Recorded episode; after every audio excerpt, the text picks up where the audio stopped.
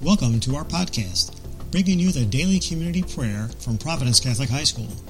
We are located in New Lenox, Illinois, and invite you to join us every school day and pray with us. Now, here is today's prayer.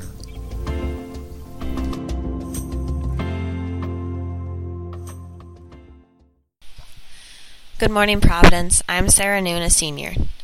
Dear God, as I sat down to write this prayer, you put a memory that I had forgotten about back in my head.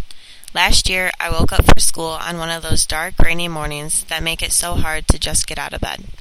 While driving to school on Route 30, I got to a point where normally it would take me about two more minutes to reach my parking spot.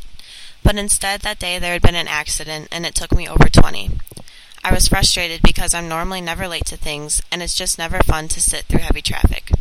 To top it all off, I had to walk all the way from my Gallagher parking spot in the pouring rain. During passing periods that day, I told some of my friends about my quote rough morning.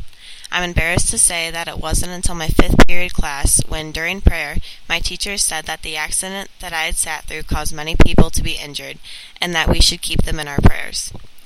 I could not believe that the thought had not even crossed my mind. It was a big reality check for me. I was just too preoccupied with myself and how the accident was affecting me. So, God, my prayer to you is this. Help me to have a constant awareness of my place in the world and to always put compassion for others before my own problems. I pray that my first reaction to any situation can always be to simply pray. Love me.